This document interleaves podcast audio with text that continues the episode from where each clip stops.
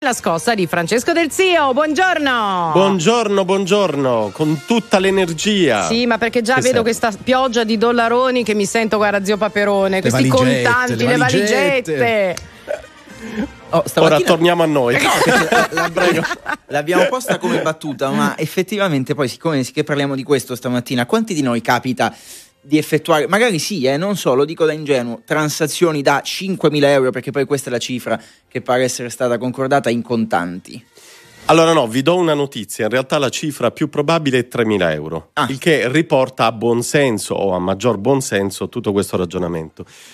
Due temi vi propongo per poter valutare in maniera serena questa decisione del governo Meloni, lo ricordiamo a tutti, di rialzare il tetto per il contante, quindi di dare più spazio al contante rispetto alle carte di credito. Due criteri: uno, cosa fanno gli altri paesi europei? È sempre bene guardarsi intorno per capire. Due, cosa fanno i nostri commercianti, soprattutto i piccoli esercenti, tabaccai, bar, eccetera.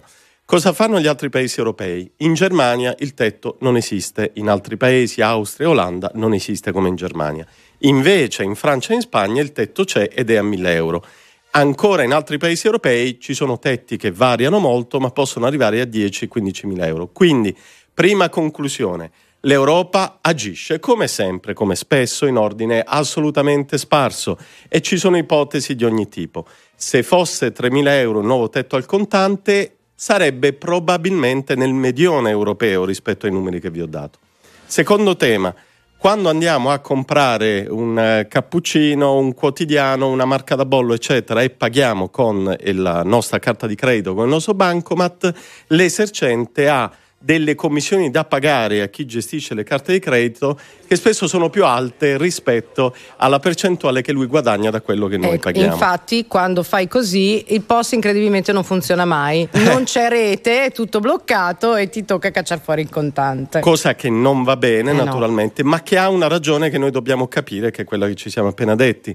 Ricordo che l'Agenzia delle Dogane e dei Monopoli qualche giorno fa ha consentito ai tabaccai, per esempio, di non avere più l'obbligo di utilizzare la carta di credito esattamente per questo motivo. Allora, se inquadriamo i due fenomeni, cosa fanno gli altri paesi europei e cosa succede ai nostri commercianti, quelli che troviamo sotto casa, forse possiamo capire che questo grandissimo polverone che si è scatenato è abbastanza ingiustificato, nel senso che alzare il tetto in modo ragionevole, 5.000 probabilmente non lo è, a men che meno 10.000, ma alzarlo un po', in fin dei conti, non cambia le cose in maniera così radicale. E però questo polverone in effetti si è sollevato, e come, in questi giorni, e che sono almeno 3-4 giorni che non parliamo d'altro.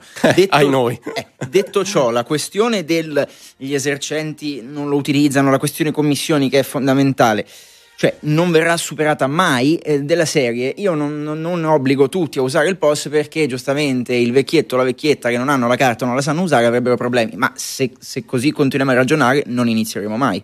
No, ma abbiamo già iniziato, e guardate, l'uso delle carte di credito del bancomat lo facciamo tutti noi, io ormai non ho più neanche quasi contanti, è un fenomeno che non verrà arrestato da tutte queste decisioni del governo. Altro tema, non dobbiamo mai sopravvalutare il potere del legislatore in campi dove l'economia, i fenomeni globali, i macro trend globali galoppano a velocità così sostenuta. Anche in Italia negli ultimi anni l'uso delle carte di credito si è molto diffuso, ed è bene che sia così.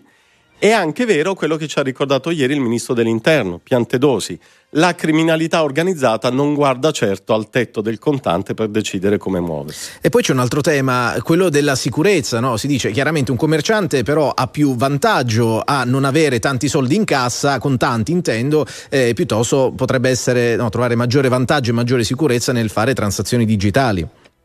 Questo è un bell'aspetto, in effetti per il singolo commerciante c'è un trade-off continuo, come direbbero gli economisti, cioè ci sono due fenomeni contrastanti ogni giorno, uno è quello che hai ricordato e l'altro è quello delle onerose commissioni da pagare.